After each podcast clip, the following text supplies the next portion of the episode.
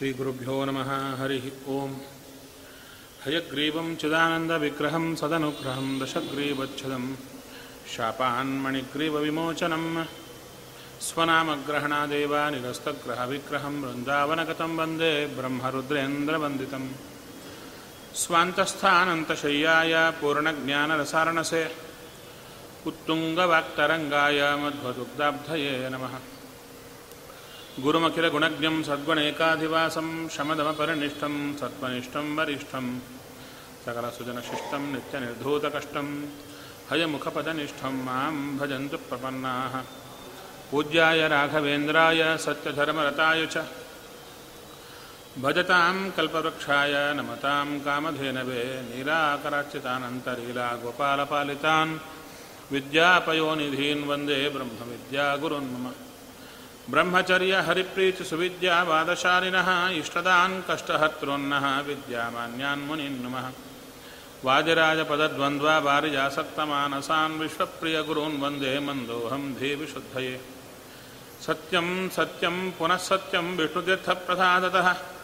सर्वे कामा भवन्त्येव शपथो बिम्बसन्निधौ। चिन्तामणिं सभक्तानां कल्पवृक्षं च कामदं। स्वामिनं त्वां रघुप्रेमतीर्थं। वन्देह्यभीष्टदम् अज्ञानतिमिरच्छेदं बुद्धिसम्पत्प्रदायकं, विज्ञानविमलं शान्तं विजयाक्षगुरुं भजे। श्रीगुरुभ्यो नमः, हरिः ओम्।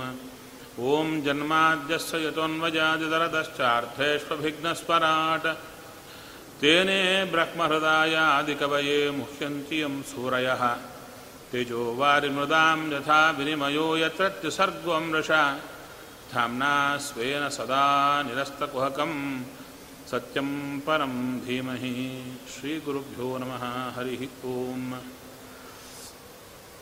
ಯುವನಾಶ್ವನ ಮಗನಾಗಿರತಕ್ಕಂಥ ಮಾಂಧಾತ ಮಹಾರಾಜ ಆತನಿಗೆ ಐವತ್ತು ಜನ ಹೆಣ್ಣು ಮಕ್ಕಳು ಅವರನ್ನು ಮದುವೆಯಾದಂಥ ಸೌಭರಿ ಮಹರ್ಷಿಗಳ ಚರಿತ್ರೆಯನ್ನು ಹೋದ ಸಲ ನೋಡಿದ್ರು ಮುಂದೆ ಕಥೆಯನ್ನು ಮುಂದುವರಿಸ್ತಾರೆ ಆ ರೀತಿಯಾಗಿ ಅನೇಕ ಜನ ಮಹಾತ್ಮರು ಬಂದರು ಸೂರ್ಯ ವಂಶದಲ್ಲಿ ಇಕ್ಷ್ವಾಕು ಮೊದಲಾದಂಥ ಮಹಾಪ್ರಭೃತಿಗಳು ಬರ್ತಾ ಇದ್ದಾರೆ. ಅಲ್ಲಿ ಬಂದವನೇ ದಶದಿಗ್ರಥ ಅಂತ. ಹತ್ತು ದಿಕ್ಕಲ್ಲಿ ರಥವನ್ನು ಏಕಕಾಲದಲ್ಲಿ ಓಡಿಸುವ ಸಾಮರ್ಥ್ಯ ಯಾರಿಗಿದೆಯೋ ಅವರನ್ನು ದಶರಥ ಅಂತ ಕರೆದರು.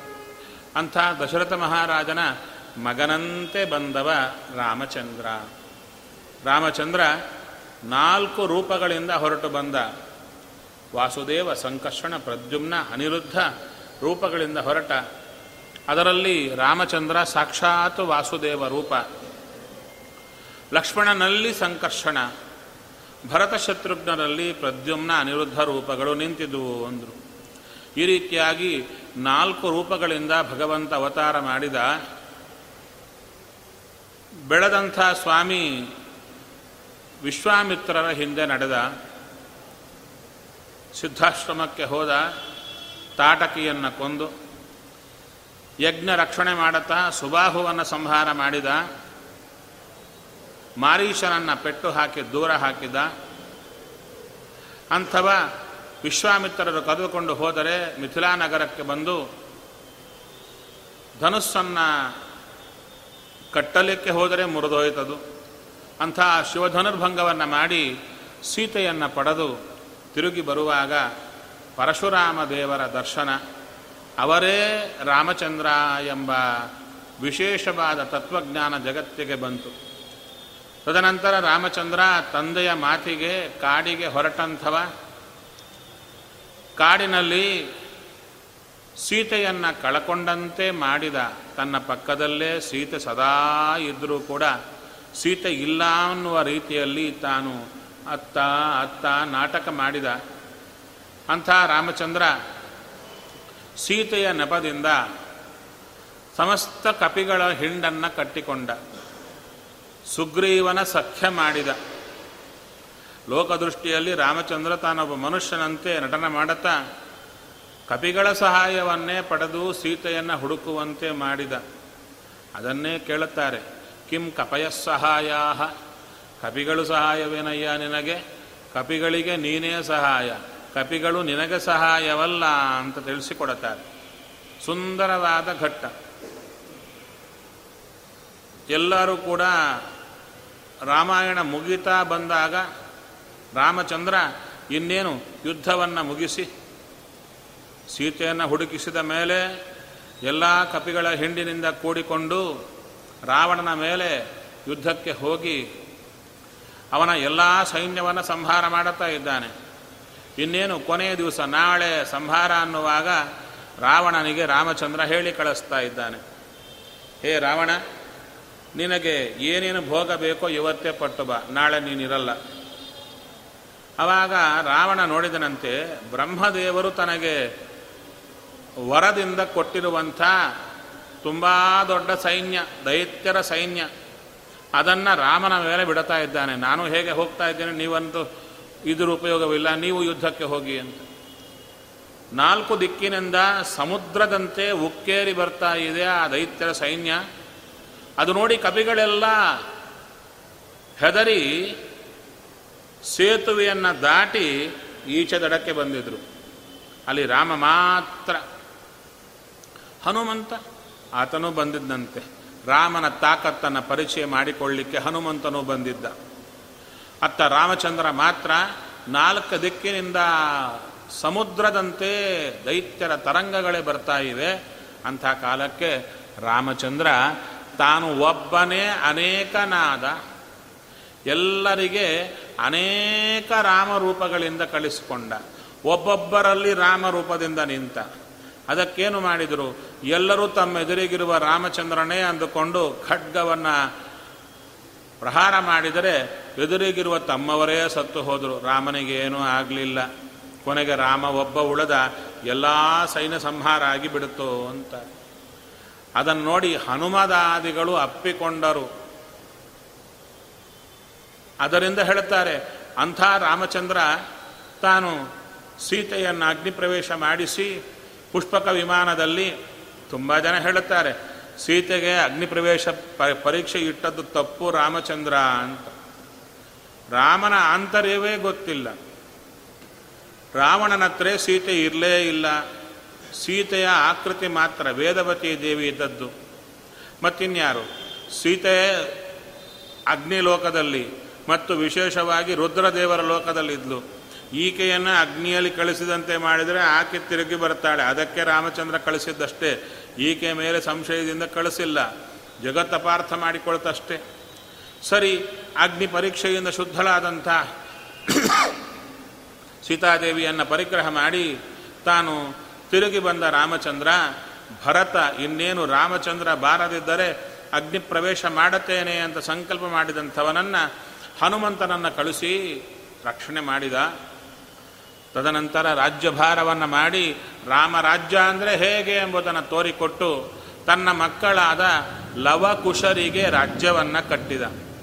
ಸೀತೆಯನ್ನು, ಗರ್ಭಿಣಿಯಾದವಳನ್ನು ಯಾರೋ ಅಗಸರವರು ತನ್ನ ಸೀತೆಯನ್ನು ಕುರಿತು ಬೇರೆ ಮಾತಾಡಿದರೆ ಕಳಿಸಿಕೊಟ್ಟ. ಅಲ್ಲಿ ಹೇಳ್ತಾ ಇದ್ದಾರೆ, ರಾಮಚಂದ್ರ ಸೀತೆಯನ್ನು ಕಳಿಸಿಕೊಟ್ಟದ್ದು ಎಲ್ಲಿಗೋ ಕಾಡಿಗಲ್ಲ, ವಾಲ್ಮೀಕಿ ಮಹರ್ಷಿಗಳ ಆಶ್ರಮಕ್ಕೆ ಕಳಿಸಿಕೊಟ್ಟ. ಹೆಂಡತಿಯ ಬಗ್ಗೆ ಒಳ್ಳೆ ಜವಾಬ್ದಾರಿಯನ್ನೇ ತಗೊಂಡಿದ್ದ. ಇನ್ನು ಲೋಕದ ದೃಷ್ಟಿಗೆ ತಾನು ಶುದ್ಧನಾಗಿ ರಾಜನಾದವ ಹೇಗಿರಬೇಕೋ ಹಾಗೆ ನಿಂತು ತೋರಿದ. ಅಲ್ಲಿ ಬಂದಂಥ ರಾಮನ ಮಕ್ಕಳು ಲವಕುಶರಿಗೆ ರಾಮನ ಚರಿತ್ರೆಯನ್ನೇ ಕಾವ್ಯವನ್ನಾಗಿ ಮಾಡಿ ಸಂಗೀತದ ಮೂಲಕ ಹೇಳಿಕೊಟ್ಟವರು ಮೊದಲು ವಾಲ್ಮೀಕಿ ಮಹರ್ಷಿಗಳೇ. ಸಂಗೀತದ ಮೂಲಕ ಕಾವ್ಯವನ್ನು ಹಾಡಿದರೆ ಅದು ಮನ ಜನರ ಮನಸ್ಸಿಗೆ ಮುಟ್ಟುತ್ತೆ ಅಂತ ಜನರ ಮೇಲೆ ಈ ಮಕ್ಕಳನ್ನು ಕಳಿಸಿಕೊಟ್ಟು ಎಲ್ಲರ ಮನಸ್ಸು ಆಕರ್ಷಿಸುವಂತೆ ಮಾಡಿ ಕೊನೆಗೆ ರಾಮಚಂದ್ರನೇ ಅದನ್ನು ನೋಡಿ ಆ ಕಾವ್ಯವನ್ನು ಕೇಳಿ ಮುದ್ರೆ ಹಾಕಿದ, ಹೌದು ಅಂತ. ಅಂಥ ರಾಮಚಂದ್ರ ಕೊನೆಗೆ ಭೂದೇವಿಯಲ್ಲಿ ಪ್ರವೇಶ ಮಾಡಿದ ಸೀತೆ ಸಹಿತವಾಗಿ ತಾನು ಎಲ್ಲರನ್ನು ಕರೆದ, ಸಮಾಯಾತ ಸಮಾಯಾತ. ಯಯೇ ಮೋಕ್ಷ ಪದೇಚ್ಛವ ಅಂತ. ಅಂಥ ರೀತಿಯಲ್ಲಿ ಸೀತೆಯಿಂದ ಎಲ್ಲರೂ ನೋಡುತ್ತಾ ಇದ್ದಾರೆ, ಸೀತೆ ಭೂಮಿಯಲ್ಲಿ ಹೋಗಿದ್ದಾಳೆ ಅಂತ ಅಂದುಕೊಂಡವರಿಗೆ ರಾಮನ ಜೊತೆ ಸೀತೆ ಎರಡು ರೂಪದಿಂದ ಕಾಣುತ್ತಾ ಇದ್ದಾಳೆ. ಶ್ರೀ ಭೂದು ವಿಶೇಷವಾದ ರೂಪದಿಂದ ಕಾಣುತ್ತಾ ಇದ್ದಾಳೆ. ಪಕ್ಕದಲ್ಲಿ ಭರತ ಅನಿರುದ್ಧರು, ಅದ್ಮೇಲೆ ಭರತ ಶತ್ರುಘ್ನರು, ಲಕ್ಷ್ಮಣ, ಹನುಮಂತ ಎಲ್ಲರೂ ಸೇವಾ ಮಾಡುತ್ತಾ ಇದ್ದರೆ. ರಾಮಚಂದ್ರ ವೈಕುಂಠಕ್ಕೆ ಹೊರಟದ್ದು ಎಲ್ಲರೂ ನೋಡಿದರು. ಅಂಥ ರಾಮನ ಕಥೆಯನ್ನು ಹೇಳಿ ಆ ಲವಕುಶರ ಸಂತತಿಯನ್ನು ತಿಳಿಸಿ, ಅಲ್ಲಿಗೆ ರಾಮ ವಿಶೇಷವಾದಂಥ ವೈವಸ್ವತ ಮನುಗಳ ಸೂರ್ಯ ವಂಶದ ವರ್ಣನೆಯನ್ನು ಮಾಡಿ, ಇನ್ನು ಚಂದ್ರ ವಂಶದ ವರ್ಣನೆಯನ್ನು ಮಾಡುತ್ತಾರೆ. ಚಂದ್ರ ಅತ್ರಿ ಮಹರ್ಷಿಗಳ ನೇತ್ರದಿಂದ ಹುಟ್ಟಿದವ. ತಪಸ್ಸಿನಲ್ಲಿ ಒಂದು ಕಾಲ ಮೇಲೆ ತಪಸ್ಸನ್ನು ಮಾಡುತ್ತಾ ಇರುವಾಗ ಅತ್ರಿ ಮಹರ್ಷಿಗಳ ಕಣ್ಣಿಂದ ತೇಜಸ್ಸು ಹೊರಬಂದು ಅದೇ ಚಂದ್ರವ ಅಂತ ಪರಿಣಾಮ ಆದದ್ದು. ಚಂದ್ರನಾಗಿ ನಿಂತದ್ದು. ಅಂಥ ಚಂದ್ರನಿಗೆ ಎಲ್ಲ ಗಿಡಬಳ್ಳಿಗಳಿಗೆ ಆ ಸಾಮ್ರಾಜ್ಯಕ್ಕೆಲ್ಲ ವಿಶೇಷವಾದ ರಾಜನನ್ನಾಗಿ ಅಭಿಷೇಕ ಮಾಡಿದರೆ ಚಂದ್ರದೇವರು ಬೃಹಸ್ಪತ್ಯಾಚಾರರ ಪತ್ನಿಯನ್ನೇ ತಂದರು. ಎಲ್ಲರೂ ಹೇಳಿದರಂತೆ, ಹೀಗೆ ಗುರುಪತ್ನಿಯನ್ನು ತಂದು ಆಕೆ ಜೊತೆಗೆ ಇರುವುದು ಸರಿಯಲ್ಲ, ಬಿಟ್ಟು ಬಿಡು ಅಂತ. ಯಾರು ಹೇಳಿದರೂ ಕೇಳಲಿಲ್ಲ. ಕೊನೆಗೆ ಬ್ರಹ್ಮದೇವರು ಬಂದು ಹೇಳಿದಾಗ ಬಿಟ್ಟು ಬಿಟ್ಟರು ಆವಾಗ ಆಕೆ ಗರ್ಭವತಿ, ಗರ್ಭವತಿಯಾದಂಥ ಆಕೆಯನ್ನು ಪ್ರಶ್ನೆ ಮಾಡುತ್ತಾರೆ ಬ್ರಹ್ಮದೇವರು, ನಿನ್ನ ಒಳಗಿರುವ ಮಗುವಿಗೆ ತಂದೆ ಯಾರು? ಚಂದ್ರನೋ? ಬೃಹಸ್ಪತ್ಯಾಚಾರರೋ ಅಂದಾಗ ಆಕೆ ಹೇಳಲಿಲ್ಲಂತೆ ಅದಕ್ಕೆ ಬೃಹಸ್ಪತ್ಯಾಚಾರರಂದ್ರಂತೆ ಈ ಮಗು ನನ್ನದಲ್ಲ, ಬಿಟ್ಟು ಬಿಡು ಅಂದರೆ ಆ ಮಗುವನ್ನು ವಿಸರ್ಜನೆ ಮಾಡಿದರೆ ಆ ಮಗು ಶಾಪ ಕೊಡಲಿಕ್ಕೆ ಬಂತು. ನನಗೆ ತಂದೆ ಯಾರು ಅಂತ ಹೇಳಿಲ್ವಾ ಅಂತ. ಅವಾಗ ಆಕೆ ಹೇಳಿದ್ದು ಚಂದ್ರನೇ ತಂದೆ ಅಂತ. ಅವಾಗ ಚಂದ್ರ ಆ ಮಗುವನ್ನು ಎತ್ತಿ ಮುದ್ದಾಡಿ, ಬುಧ ಅಂತ ನಾಮಕರಣ ಮಾಡುತ್ತಾರೆ. ಇದೆಲ್ಲ ನೋಡಿದಾಗ ಇದೇನು ಕಥೆ? ದೇವತೆಗಳಲ್ಲೂ ಈ ಥರ ಇದೆಯಾ? ಗುರುಪತ್ನಿಯನ್ನೇ ತಂದು ಈ ಥರ ಇರುವುದು? ಅದಕ್ಕೆ ಹೇಳುತ್ತಾರೆ, ವಿಜಯದಾಸರು ಆ ರಹಸ್ಯವನ್ನು ಬಿಡಿಸ್ತಾರೆ ಚಕ್ರಾಬ್ಜ ಮಂಡಲದಲ್ಲಿ. ಬುಧನನ್ನ ಎಂಟು ದಿಕ್ಕಿನಲ್ಲಿ ನವಗ್ರಹಗಳ ಚಿಂತನೆ ಮಾಡುವಾಗ ಬುಧನನ್ನ ಕುರಿತು ಹೇಳುತ್ತಾರೆ, ಆ ರೋಹಿಣೇಯ ಅಂತ ಹೇಳ್ತಾರೆ ರೋಹಿಣಿಯ ಮಗ ಬುಧ ಅಂತ ಹೇಳುತ್ತಾರೆ. ಅಲ್ಲಿ ಬಂದದ್ದು ಬುಧ ತಾರಾದೇವಿ ಮಗನಾಗಿ ಬಂದದ್ದು. ಮತ್ತೆ ರೋಹಿಣೇಯ ಅಂತ ಹೇಳ್ತಾರಲ್ಲ ಅದು ಹೇಗೆ ಸಾಧ್ಯ ಅಂದರೆ, ತಾರಾದೇವಿಯನ್ನ ಚಂದ್ರ ಪರಿಗ್ರಹ ಮಾಡಿದ್ದು ಹೇಗೆ ಅಂದರೆ, ಅವರಲ್ಲಿ ತನ್ನ ಪತ್ನಿಯಾದ ರೋಹಿಣಿ ದೇವಿಯ ಸನ್ನಿಧಾನ ಇತ್ತು.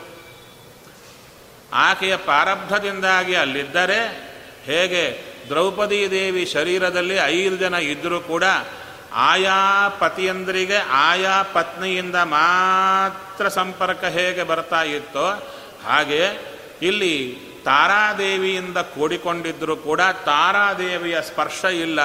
ಒಳಗಿರುವಂಥ ರೋಹಿಣಿ ದೇವಿಯ ಸ್ಪರ್ಶವೇ ಚಂದ್ರನಿಗಾಯಿತು. ಅದರಿಂದ ಹುಟ್ಟಿ ಬಂದವರೇ ಬುಧ. ಅದಕ್ಕೆ ಬುಧನನ್ನ ವಿಜಯದಾಸರು ರೋಹಿಣೇಯ ಅಂತ ಕರೀತಾರೆ.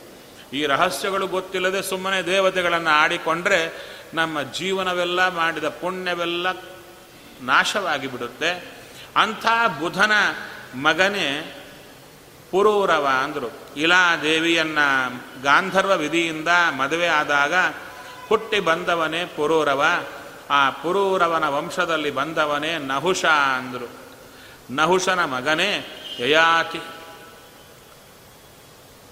ದೇವತೆಗಳ ಗುರುಗಳು ಬೃಹಸ್ಪತ್ಯಾಚಾರ್ಯರು ಹೇಗೋ ದೈತ್ಯರಿಗೆ ಗುರುಗಳು ಶುಕ್ರಾಚಾರ್ಯರು. ಆ ದೈತ್ಯರಾಜ ವೃಷಪರ್ವರಾಜ ಇದ್ದ ಆತನ ಮಗಳು ಶರ್ಮಿಷ್ಠ ಅಂತ. ಶುಕ್ರಾಚಾರ್ಯರ ಮಗಳು ದೇವಯಾನಿ. ಅವರಿಬ್ಬರು ಕೂಡ ಸೇರಿಕೊಂಡು ತಮ್ಮ ಸಖಿಯರಿಂದ ಕೂಡಿಕೊಂಡು ಒಂದು ಸರೋವರದಲ್ಲಿ ಸ್ನಾನಕ್ಕೆ ಹೋದಾಗ ಗಂಧರ್ವರಲ್ಲಿ ಬರ್ತಾರೆ ಸ್ನಾನಕ್ಕೆ. ಅವರನ್ನು ನೋಡಿ ನಾಚಿ ಮೇಲೆ ಬಂದು ತಮ್ಮ ತಮ್ಮ ವಸ್ತ್ರಗಳನ್ನು ತಗೊಳ್ಳಬೇಕು ಅಂತ ಬಂದಾಗ ಶರ್ಮಿಷ್ಠ ದೇವಯಾನಿಯ ವಸ್ತ್ರವನ್ನು ಉಟ್ಟು ಬಿಡ್ತಾಳೆ. ಅವಾಗ ದೇವಯಾನಿ ತಾನು ವಸ್ತ್ರ ಉಡದೇನೆ ನಿಂತುಕೊಂಡು ಕೇಳುತ್ತಾಳೆ. ನೀನು ಕ್ಷತ್ರಿಯ ಕನ್ಯಾ, ನಾನು ಬ್ರಾಹ್ಮಣ ಕನ್ಯಾ, ನನ್ನ ವಸ್ತ್ರ ನಿನಗೆ ಬರುತ್ತೆ, ನಿನ್ನ ವಸ್ತ್ರ ನನಗೆ ಬರಲ್ಲ. ಈಗ ನೀನು ಯಾಕೆ ಹೀಗೆ ಮಾಡಿದ್ದಿ ಅಂತ ಸಿಟ್ಟಿನಿಂದ ಕೇಳಿದಾಗ ಆವಾಗ ಅವಮಾನ ಆದಂತಾಯಿತು ಶರ್ಮಿಷ್ಠೆಗೆ. ಶರ್ಮಿಷ್ಠೆ ಹೇಳುತ್ತಾಳೆ, ನೀವು ಬ್ರಾಹ್ಮಣರು, ನಮ್ಮ ಕ್ಷತ್ರಿಯರ ಮುಂದೆ ಇದ್ದು ನಾವು ಹಾಕಿದ ಅನ್ನ ತಿಂದಿದ್ದುಕೊಂಡವರು ನಿಮಗ್ಯಾಕಿಷ್ಟು ಗರ್ವ ಅಂತ ವಸ್ತ್ರವಿಲ್ಲದೆ ನಿಂತಿರುವ ದೇವಯಾನಿಯನ್ನ ಭಾವಿ ಹಾಳು ಭಾವಿಯಲ್ಲಿ ತಳ್ಳಿ ಹೋಗಿಬಿಡ್ತಾಳೆ ಅಂಥ ಸ್ಥಿತಿಯಲ್ಲಿ ಭಾವಿಯಲ್ಲಿರುವಂಥ ದೇವಯಾನಿ ದೇವಿಯನ್ನ ಎತ್ತಿ ಮೇಲಕ್ಕೆ ರಕ್ಷಣೆ ಮಾಡಿದವರೇ ಯಯಾತಿ ಮಹಾರಾಜ. ಅಂಥ ಕಾಲಕ್ಕೆ ಶುಕ್ರಾಚಾರ್ಯರಿಗೆ ಹೇಳಿ ತಂದೆಗೆ ದೇವಯಾನಿ ದೇವಿ ಇವರನ್ನೇ ಮದುವೆ ಆಗ್ತೇನೆ ಅಂತ ಯಯಾತಿ ಮಹಾರಾಜನ ಮದುವೆ ಆಗ್ತಾಳೆ. ಅಪ್ಪನಿಗೆ ಹೇಳ್ತಾಳೆ, ವೃಷಭರ್ವರಾಜನ ಮಗಳು ಶರ್ಮಿಷ್ಠೆ ನನ್ನ ಅವಮಾನ ಮಾಡಿದ್ದಾಳೆ. ಇವರಿಗೆ ಬ್ರಾಹ್ಮಣರ ಮೇಲೆ ಗೌರವ ಗೌರವ ಇಲ್ಲ. ನಾವು ಹೊರಟು ಹೋಗೋಣ ಅಂದಾಗ ದೇವಯಾನಿ ಮಾತಿಗೆ ಸರಿ ಅಂತ ಶುಕ್ರಾಚಾರ್ಯರು ಹೊರಟು ಹೋಗಲಿಕ್ಕೆ ನೋಡುತ್ತಾರೆ. ಅವಾಗ ರಾಜ ವೃಷಪರ್ವ ರಾಜ, ಗುರುಗಳೇ ಹೋದರೆ ಇಡೀ ರಾಜ್ಯ ನಾಶ ಆಗುತ್ತೆ. ಕಾಲಿಗೆ ಬಿದ್ದ ಕ್ಷಮೆ ಕೇಳಿಕೊಂಡ. ಅವಾಗ ದೇವಯಾನಿ ಹೇಳುತ್ತಾಳೆ, ನಾನು ಮದುವೆಯಾಗಿ ಹೋಗುವಾಗ ನಿನ್ನ ಮಗಳನ್ನು ದಾಸಿಯಾಗಿ ಕಳಿಸಬೇಕು ಅಂತ. ಒಪ್ಪಿಕೊಂಡ ರಾಜ, ಹಾಗೆ ಕಳಿಸಿಕೊಟ್ಟ. ಶುಕ್ರಾಚಾರ್ಯರು ಹೇಳಿದರು ಯಯಾತಿ ಮಹಾರಾಜನಿಗೆ, ಈ ಶರ್ಮಿಷ್ಠೆ ದಾಸಿಯಾಗಿ ಬರ್ತಾ ಇದ್ದಾಳೆ, ಏನಾದರೂ ಕೆಲಸ ಮಾಡಿಸಿಕೋಬಹುದು. ಅವಳ ಜೊತೆ ವಿವಾಹಾದಿಗಳು, ಸಂಗಾದಿಗಳು ಮಾಡಬಾರದು ಅಂತ ನಿಷೇಧವನ್ನೇ ಹಾಕಿ ಕಳಿಸ್ತಾ ಇದ್ದಾರೆ. ಯಯಾತಿ ಮಹಾರಾಜ ಹಾಗೇ ಇದ್ದ, ಆಕೆ ಕಡೆ ನೋಡುತ್ತಾನೇ ಇದ್ದಿಲ್ಲ. ಒಂದು ದಿವಸ ಶರ್ಮಿಷ್ಠ ಏಕಾಂತದಲ್ಲಿ ಬಂದು ರಾಜನನ್ನು ಕೇಳುತ್ತಾಳೆ, ನಾನು ಕ್ಷತ್ರಿಯ ಕನ್ಯಾ, ನೀನು ರಾಜ, ನಿನ್ನ ಅಧೀನವಾಗಿರುವಾಗ ನನ್ನ ಪರಿಗ್ರಹ ಮಾಡೋದು ನಿನ್ನ ಧರ್ಮ, ಅಂಥ ಕಾಲಕ್ಕೆ ನೀನು ಹೀಗಿರೋದು ಸರಿಯಲ್ಲ ಅಂತ ಹೇಳಿದಾಗ, ಪರಿಗ್ರಹ ಮಾಡದಿದ್ದರೆ, ಅಂದರೆ ಆಕೆಯನ್ನು ಮದುವೆ ಆಗದಿದ್ದರೆ ಧರ್ಮಹಾನಿ, ಮದುವೆ ಆದರೆ ಶುಕ್ರಾಚಾರ್ಯರ ಶಾಪ, ಅದಕ್ಕೆ ಹೇಳದೆ ಆಕೆಯನ್ನು ಗಾಂಧರ ವಿಧಿಯಿಂದ ಮದುವೆಯಾಗಿ ಆಕೆಯಲ್ಲಿ ಮೂರು ಜನ ಮಕ್ಕಳನ್ನು ಪಡೆದ. ಒಂದು ದಿವಸ ದೇವಯಾನಿ ಜೊತೆಗೆ ಯಾತಿ ಮಹಾರಾಜ ಉದ್ಯಾನವನದಲ್ಲಿ ವಿಹಾರಕ್ಕೆ ಹೋದಾಗ ದೂರದಲ್ಲಿ ಮೂರು ಜನ ಮಕ್ಕಳು ಆಡತಾ ಇರ್ತಾರೆ ಅವರನ್ನು ನೋಡಿ ದೇವಯಾನಿ ಕೇಳುತ್ತಾಳೆ, ಆ ಮುಗ್ಗರು ಮಕ್, ಮೂರು ಜನ ಮಕ್ಕಳು ತುಂಬ ಚೆನ್ನಾಗಿದ್ದಾರೆ. ಆ ಮೂರು ಜನ ಮಕ್ಕಳು ಯಾರೋ ಅಂತ ಹೇಳಿ ನೋಡ್ತಾ ಇರುವಾಗ ಅವರು ಆಡತಾ ಇರುವ ಚೆಂಡು ಇವರ ಹತ್ರ ಬಂದು ಬೀಳುತ್ತೆ. ಆ ಮಕ್ಕಳು ಬಂದು ಯಯಾತಿ ಮಹಾರಾಜನನ್ನ ಅಪ್ಪ ಅಂತ ಆಲಿಂಗನ ಮಾಡಿಕೊಳ್ತಾರೆ. ಅವಾಗ ಆಕೆ ಸಂಶಯ, ಯಾರೋ ಮಕ್ಕಳು ನಿಮ್ಮನ್ನ ಅಪ್ಪ ಅಂತ ಯಾಕೆ ಕರೆದರು? ವಿಷಯ ಗೊತ್ತಾಯಿತು. ಶುಕ್ರಾಚಾರ್ಯರಿಗೆ ಹೇಳಿದರೆ ಅವರು ಶಾಪ ಕೊಟ್ಟರು ನನ್ನ ಮಾತನ್ನು ಉಲ್ಲಂಘನ ಮಾಡಿದ್ದಕ್ಕೆ ನಿನಗೆ ಮುದಿತನ ಬರಲಿ ಅಂತ. ಆದರೆ ಯಯಾತಿ ಮಹಾರಾಜ ಕಾಲಿಗೆ ಬಿದ್ದ, ಅದಕ್ಕೆ ಹೇಳಿದರು ನಿನಗೆ ಮುದಿತನ ಬಂದರೂ ಕೂಡ ನೀನು ಧರ್ಮವನ್ನು ಆಚರಣೆ ಮಾಡಿದ್ದೀಯಾ? ನನ್ನ ಮಾತು ಉಲ್ಲಂಘನೆ ಮಾಡಿದರೂ ಧರ್ಮವನ್ನೇ ಮಾಡಿದ್ದಕ್ಕೆ ಯಾರಾದರೂ ನಿನಗೆ ಯೌವನವನ್ನು ಕೊಟ್ಟರೆ ನಿನ್ನ ಮುದಿತನ ಕೊಟ್ಟು ತಗೊಳ್ಳಬಹುದು ಅಂತ ಹೇಳಿದರು. ರಾಜನಿಗೆ ಒಂದಿತ್ತು ತಲೆಯಲ್ಲಿ, ವೈರಾಗ್ಯ ಅಂತ ಬರಬೇಕಾದರೆ ಸದಾ ಭೋಗಗಳನ್ನು ಪಟ್ಟು ಪಟ್ಟು ವಿರಕ್ತಿ ಬರಬೇಕು. ಸುಮ್ಮನೆ ವಿರಕ್ತಿ ಬರಲ್ಲ ಅಂತ ಆತನಿಗೆ ತಲೆಯಲ್ಲಿತ್ತು. ಅದಕ್ಕಾಗಿ ಮಕ್ಕಳನ್ನೇ ಯಾಚನೆ ಮಾಡಿದ. ನನಗೆ ನಿಮ್ಮ ಯೌವನ ಕೊಡಿ. ಅವಾಗ ಮಕ್ಕಳು ಹೇಳಿದರು, ನೀನು ತಂದೆ, ತಂದೆಯಾದವ ಮಕ್ಕಳ ಯೌವನವನ್ನು ಕೇಳಿ, ನಮಗೆ ಮುದಿತನ ಕೊಡುವುದು ಸರಿಯಲ್ಲ ಅಂದರಾಗ ಕೊನೆಯ ಮಗ ಪೂರು ಹೇಳುತ್ತಾನೆ. ನೀನು ತಂದೆ, ನೀ ಕೊಟ್ಟದ್ದೇ ಶರೀರ, ಯವನವು ನಿನ್ನ ಅಧೀನ, ತಗೋ ಅಂತ ಕೊಟ್ಟು ಬಿಡುತ್ತಾನೆ. ಅದಕ್ಕೆ ಮೆಚ್ಚಿ ಯವನವನ್ನು ತಗೊಂಡು ಅನೇಕ ವರ್ಷಗಳ ಕಾಲ ಭೋಗ ಪಟ್ಟರೂ ಕೂಡ ಭೋಗದಿಂದ ಆಸೆ ಕಡಿಮೆ ಆಗಲಿಲ್ಲ. ಇನ್ನಷ್ಟು ಜಾಸ್ತಿ ಆಗ್ತಾ ಇದೆ. ಹವಿಷ, ಕೃಷ್ಣವರ್ತಮೇವ, ಬೆಂಕಿಯನ್ನು ತುಪ್ಪದಿಂದ ಶಾಂತ ಮಾಡಲಿಕ್ಕೆ ನೋಡಿದರೆ ಇನ್ನಷ್ಟು ಉರಿಯುತ್ತೆ. ಹಾಗೆ ಕಾಮಭೋಗಗಳನ್ನು ಇನ್ನಷ್ಟು ಬಯಸಿ ಮಾಡುತ್ತಾ ಇದ್ದರೆ ಇನ್ನಷ್ಟು ವೃದ್ಧಿಯಾಗುತ್ತೆ ಎಂದು ಕಡಿಮೆ ಆಗಲ್ಲ ಅಂತ ತಿಳ್ಕೊಂಡು ಕೇವಲ ಜ್ಞಾನಪೂರ್ವಕವಾದ ವೈರಾಗ್ಯ ಮಾತ್ರ ಇದನ್ನು ನಿಯಮನ ಮಾಡಲಿಕ್ಕಾಗುತ್ತೆ ಅಂತ ತಾನು ತನ್ನ ಯೌವನವನ್ನು ಮಗನಿಗೆ ಕೊಟ್ಟು ಮುದಿತನ ಸ್ವೀಕಾರ ಮಾಡಿ ಹೊರಟು ಹೋಗ್ತಾರೆ. ಅಂಥ ಪೂರ್ವಿನ ವಂಶದಲ್ಲೇ ಮಿಕ್ಕವರ ವಂಶಗಳು ಸೇರಿದವು. ಯಾಕೆ? ರಾಜ ಶಾಪ ಕೊಟ್ಟಿದ್ದ ಮಿಕ್ಕ ನಾಲ್ಕು ಜನಕ್ಕೆ, ಯೌವನ ಕೊಡಲ್ಲ ಅಂದರೆ, ನಿಮ್ಮ ನಿಮ್ಮ ವಂಶಗಳು ಅರ್ಧದಲ್ಲೇ ನಿಂತು ಹೋಗಲಿ ಅಂತ. ಅವೆಲ್ಲ ಪೂರ್ವಿನ ವಂಶದಲ್ಲೇ ಬೆರೆತವು. ಅಲ್ಲಿ ಬಂದವರೇ ಯಾದವರು ಅಂತ ಹೇಳುತ್ತಾರೆ. ಕ್ರೋಷ್ಟು, ನೀಲ ಅಂಜಿಕ ಮೊದಲಾದಂಥ ಆ ವಂಶವನ್ನು ಹರಿವಂಶದಲ್ಲಿ ತುಂಬ ಸುಂದರವಾಗಿ ವರ್ಣನೆ ಮಾಡುತ್ತಾರೆ. ಆ ವಂಶದಲ್ಲಿ ಬಂದವರೇ ಯಾದವರು. ಆ ಯಾದವರ ವಂಶದಲ್ಲಿ ಬಂದವನೇ ನಮ್ಮ ಶ್ರೀಕೃಷ್ಣ ಅಂತ ಹೇಳ್ತಾ ಇದ್ದಾರೆ.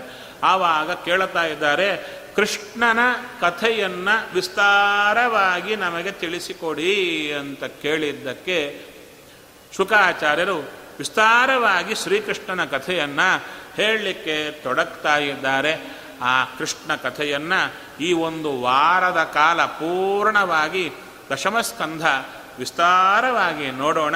ನಾಳೆ ಸರಿಯಾಗಿ ಏಳಕ್ಕೆಲ್ಲ ಸೇರೋಣ ಎಂಬಲ್ಲಿಗೆ ಶ್ರೀಕೃಷ್ಣಾರ್ಪಣಂ ಅಸ್ತು.